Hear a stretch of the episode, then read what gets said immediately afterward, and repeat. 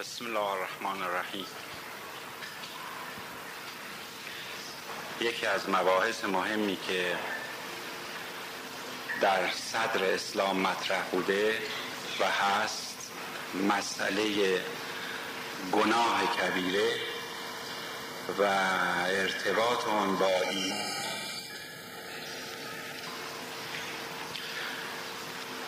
که مذاهب مختلف اسلام اقوال و نظریات مختلفی در مورد اون اظهار کردند و بیان کردند. که به لحاظ کمبود وقت و جلوگیری از اطاله کلام فقط به سه مورد اون اشاره می‌کنم و حضورتون عرض می‌کنم. گروه اول مرجعه هستند. این گروه معتقدند که اگر انسان ایمان داشته باشه و گناه کبیره انجام بده و پس از انجام گناه اظهار ندامت و پشیمانی بکنه و توبه بکنه خداوند توبه او رو میپذیره و به همین دلیل معاویه یزید و اطرافیانشون اطرافیان آنها که تماما آلوده به فسق و فجور بودند و هیچ گونه کوتاهی در انجام گناهان کبیره نداشتند قول این گروه رو تایید می‌کردند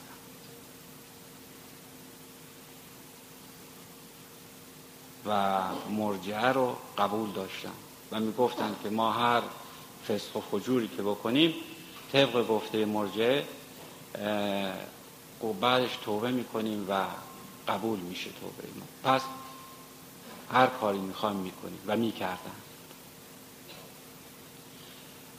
گروه دوم خوارج بودند. خوارج دقیقا اظهار نظری که در مورد گناه کبیره می‌کردند نقطه مقابل مرجعه بود. یعنی عکس اون نظریه رو داشتن.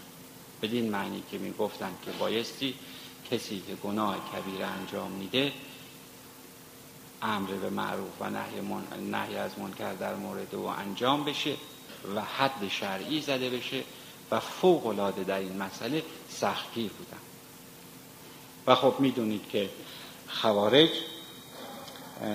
در مسئله حکمیتی که تعیین شده بود به امراس و ابو موسی اشعری که اون هم به علی علیه السلام تحمیل شد از علی جدا شدند و خب متاسفانه نسبت های ناروایی دادند.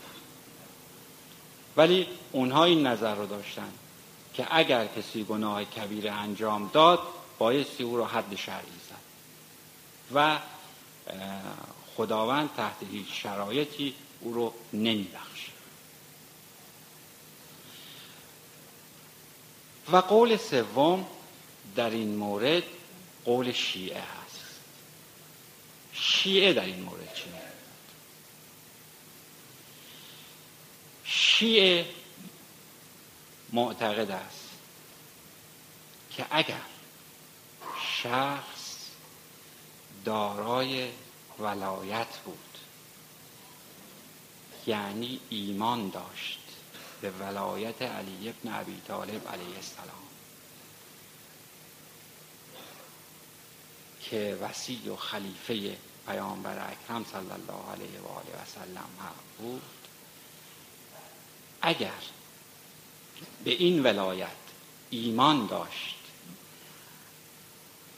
و قلبا توبه کرد و انزجار قلبی خودش رو از این عمل خلاف نشون داد و از این گناه کبیره اظهار انزجار کرد و بیان کرد که قلبا پشیمانم و اظهار ندامت کرد و تصمیم گرفت که دیگر تکرار نکند. تحت شرایطی خداوند توبه او رو میپذیرد و قبول می‌کند. چون یکی از اسماع الهی تواب است یعنی توبه پذیر توبه رو میپذیره تحت شرایطی و حتی حدیثی داریم حدیث حدیث قدسی است که خداوند میفرماید اگر انسانهایی رو که من آفریدم گناه نکنند من انسانهای دیگری رو می آفرینم که گناه کنند و به درگاه من روی بیارند و توبه کنند که توبه اونها رو من بپذیرم. من از شخص توبه کار از توبه شخص توبه کار لذت می‌برم.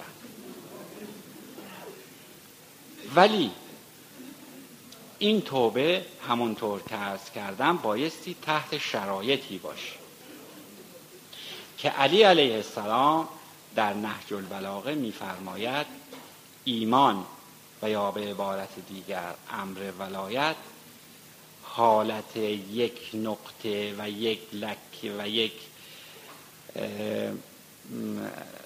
نقطه سفیدی هست در قلب مؤمن که هر چقدر او آبیاری بشه به وسیله انجام اعمال شریعت و طریقت درست حالت اون درختی رو داره که این درخت رو بهش رسیدگی کنن.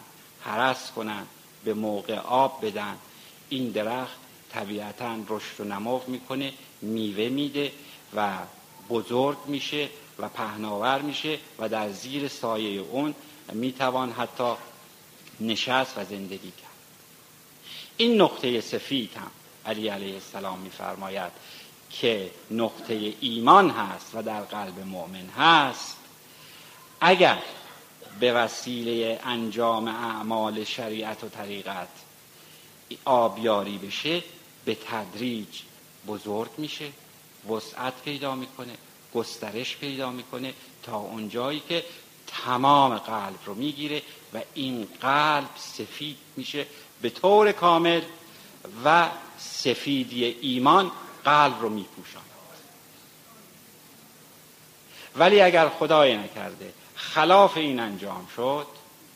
یعنی این آبیاری انجام نشد این کارها این دستورات انجام نشد.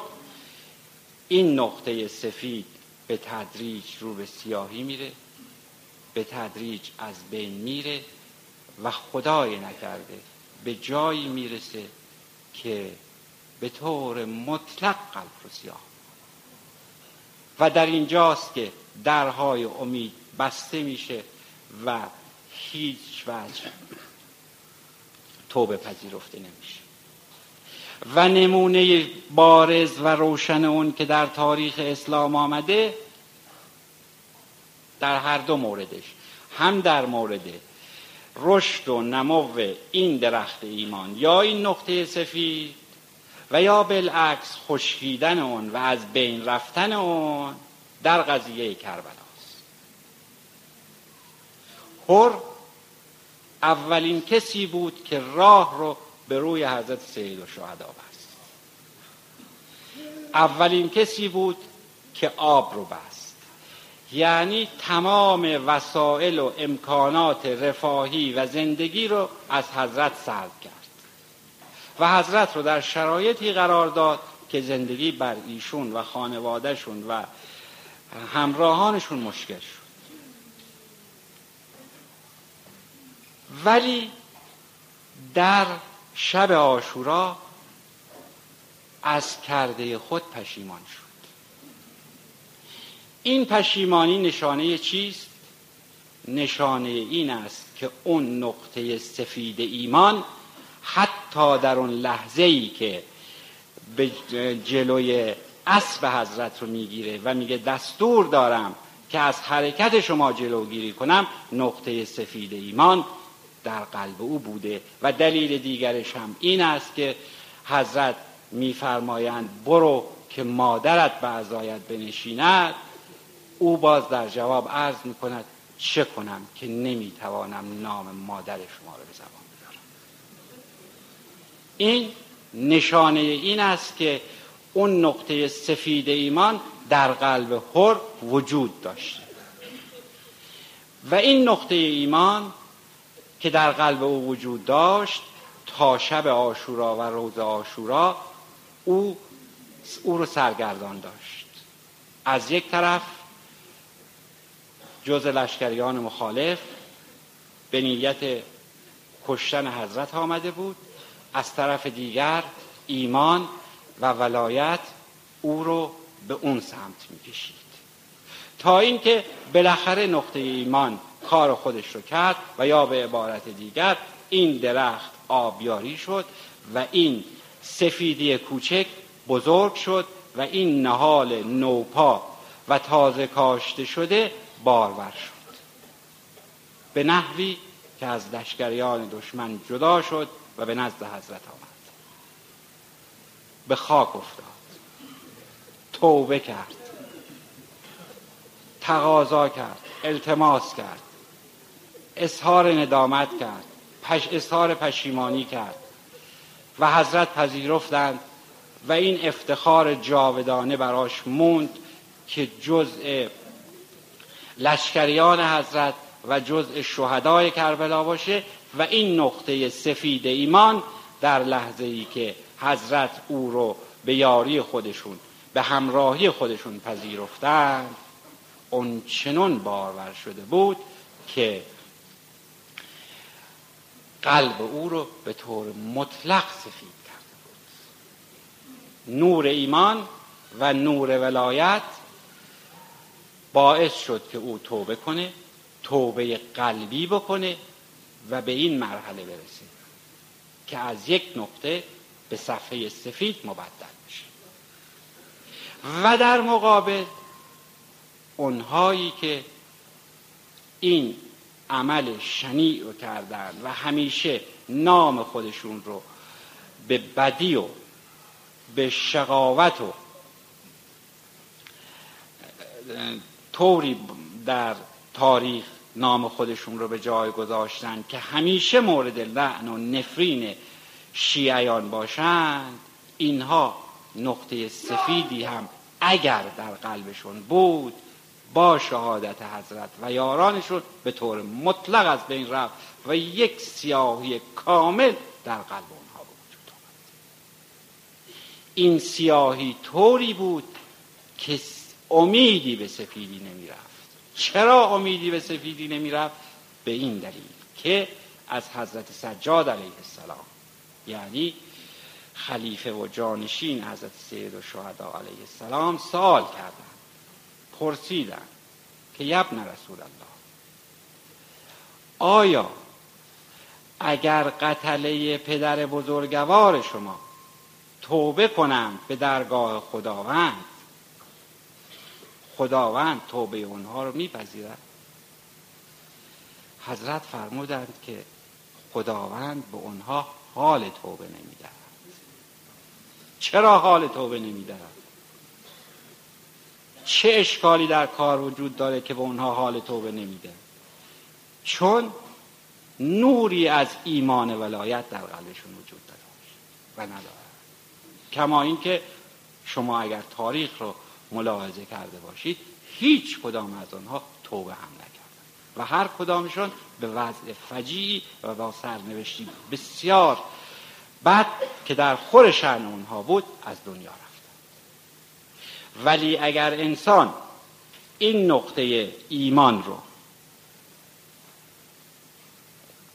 که در اصل همون امر ولایت هست تقویت بکند به اون مرحله می‌رسد که خور رسید و یاران سید و و باز برای نمونه داستانی مولوی در مصنوی داره. بسیار زیبا در همین مورد. به نام پیر چنگی که او اگر زندگیشو بررسی کنیم و یا مطالعه و مرور بکنیم به این نتیجه می‌رسیم که با وجود اینکه اعمالش به ظاهر خلاف بود ولی اون سیاهی مطلق قلبش رو نگرفت. نقطه سفید ایمان و ولایت به نحوی در قلب او وجود داشت. چرا؟ به این دلیل که او عمری رو با نواختن چنگ و آواز خوندن و له و لعب کردن کارهای خلاف شهر کردن گذراند. و از این راه های خلاف شهر امرار معاش جایی که به سن هفتاد سالگی رسید. شبی در اتاق خودش خوابیده بود. قدرت این رو نداشت. اعضا و جواره بدن او قدرت و توان این رو نداشتند که او رو همراهی کنند برای اینکه این از منزل از اتاق خودش بیرون بیاد و به کارش بپردازه و برای رزق و روزی خودش پولی به دست بیاره هر چه گشت در اتاق خودش چیزی پیدا نکرد برای خوردن. پولی هم نداشت که بخره. گرسنه تشنه ناتوان بدون دست و پا بدون پول بدون وسیله سرگردان. ناگهان تصمیمی گرفت این تصمیم ناشی از چی می شود؟ ناشی از اون نقطه سفید ایمان و ولایت که در قلب او بوده ولو اینکه به اندازه سر سوزنی بوده باشه. وسیله خودش رو چنگ خودش رو بر می داره میره شبانه به گورستان شهر. سر به آسمان بلند می‌کنه و عرض می‌کنه که خدایا یک عمر برای این مردم زدم خوندم و به من دادند و خوردم و برای تو نزدم. امشب آمدم برای تو بزنم و امشب از تو روزی می‌خوام. رزق من رو امشب تو باید بدهی. خواستن رزق از خداوند متعال و سر به آسمان برآوردن نشانه چیست؟ نشانه اقرار به گناه کبیره و نشانه توبه. این رو گفت و شروع به کارش کرد. اونقدر زد و خوند و رفت در لابلای قبرها تا اونکه از شدت گرسنگی و ضعف قوا بیهوش شد و افتاد. در اون زمان خلیفه عمر بود. عمر می‌دانید که در امور شرعی بسیار سختگیر بود. بسیار سخت هیچ در مقابل انجام گناه گذشت نداشت. برای نمونه ارز کنم آمدن به عمر گفتند که فرزند تو پسر تو شرب خمر کرده. چه کنیم؟ دستور داد گفت در میدان شهر حد بزنید. و گفتن مثل بقیه؟ گفت بله مثل بقیه. او رو خوابوندن و تازیانه زدن. تعدادی تازیانه زدن دیدن این جوان طاقت نداره. آمدن به عمر گفتند که ما حد رو به طور کامل اجرا نکردیم.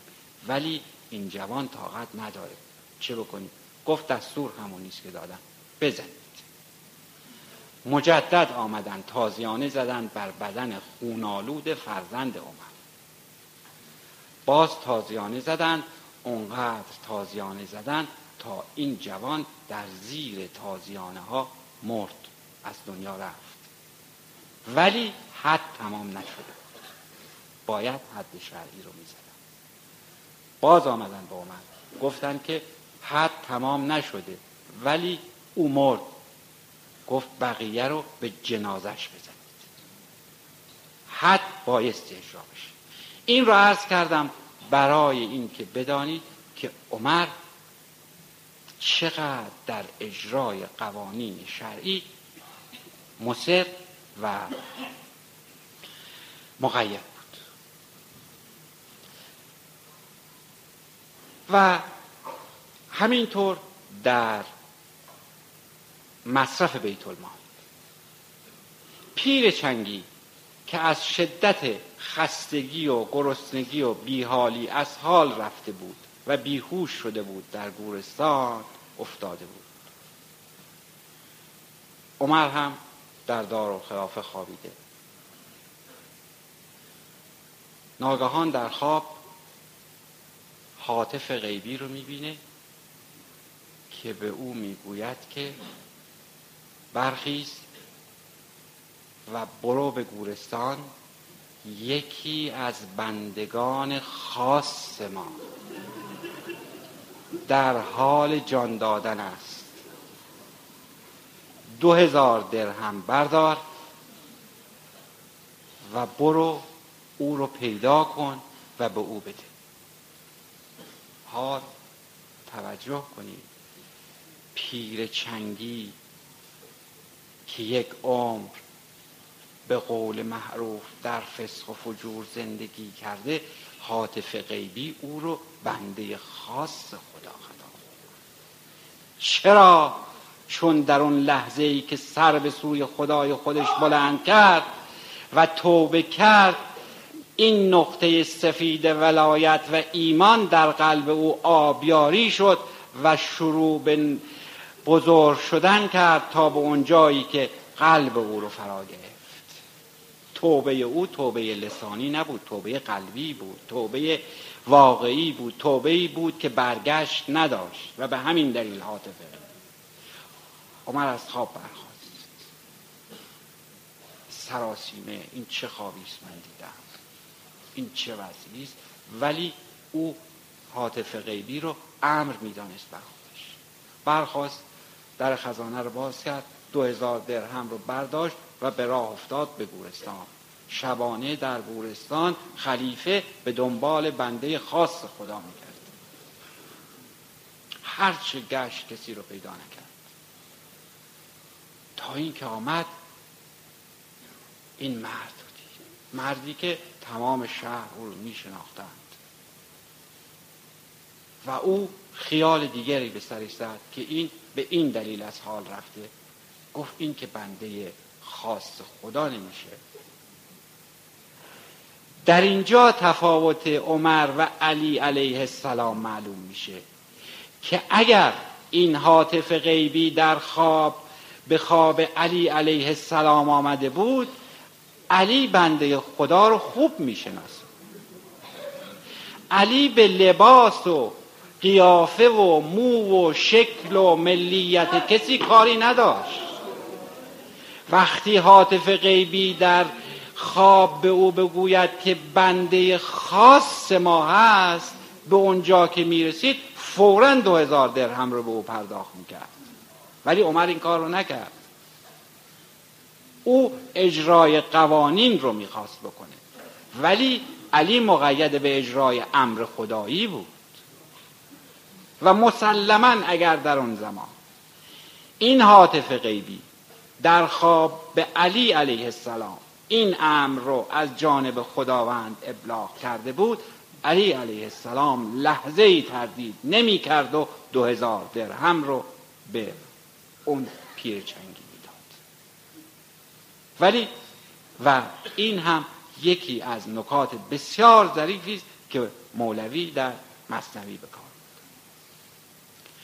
عمر براش قابل حذف نبود براش قابل قبول نبود که یک چنین وضعی یک چنین آدمی بتواند بنده خاص خدا باشه. گفت باز میگردم. شاید بنده خاص خدا رو پیدا کنم. ولی هرچه گشت جز گورستانی خاموش و تاریک و قبل چیزی ندید. همینطور که دور می‌زد مجددا رسید به همین محل. مردی که از حال رفته چنگش پهلوی او افتاده و در اینجا ناچار شد و براش مسلم شد که بایستی این پول رو به این شخص بپردازد. برای او مسلم نشد که این بنده خاص خداست ولی برای او مسلم شد که این پول رو باید به او بپردازد. ولی علی علیه السلام اگر بود هر دو براش ثابت بود چون همونطور که عرض کردم علی علیه السلام به لباس و مقام و این مسائل کاری نداشت.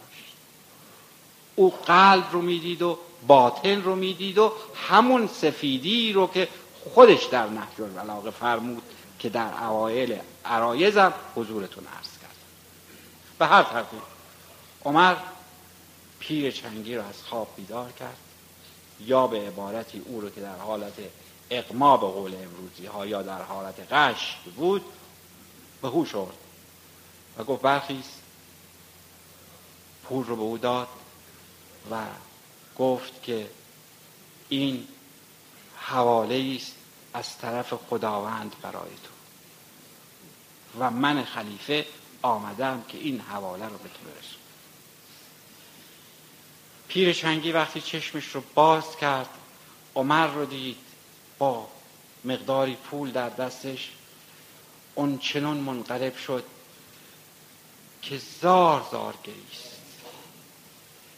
گریست و گفت خدایا تو چقدر بزرگی که یک چنین آدم کثیفی همچون من رو میبخش. و همانگاه و بعد باز حاطف غیبی می‌گویند آمد و ندا داد به پیر چنگی که خداوند میفرماید من بعد هم اگر زدی روزی تو مال ماست و همونطور که امشب برای ما زدی و ما روزی تو رو دادیم من بعد هم روزی تو رو خواهیم داد. ولی پیر چنگی اون پیر چنگی شب قبل و شبهای قبل نبود. پیر چنگی نبود که سر سوزنی سفیدی در قلب او پیر چنگی بود که سفیدی ایمان و ولایت تمام قلب او رو مالامال پوشونده بود. به همین دلیل بدون وقفه بدون درنگ بدون تحمل و بدون تردید و شک زد و چنگ خودش رو شکست و پرتاب کرد روی ربستان گفت حالا که خدای من این چنین بخشنده است که این چنین گناهان من میبخشه از واقعیت از انصاف به دور است که در جواب یک چنین بزرگواری من به یک چنین کاری به لحو و لعب ادامه بدم. و بلند شد و به زحمت خودش رو به خانه رسوند و توبه کرد و توبه او هم با وجود اینکه گناهانش گناهان کبیره بود چون امر ولایت. در قلبش ریشه دوانده امر ولایت. قلبش رو مالامال کرده بود مورد قبول واقع شد و من زندگی آرام و اسلامی و توأم با ولایت رو ادامه داد. و اگر انسان توبه کنه با قبول ولایت علی ابن ابی طالب علیه السلام و یازده فرزندش. مسلما توبه او در گناهان کبیره هم مورد قبول حق تعالی واقع می شود ان الله تعالی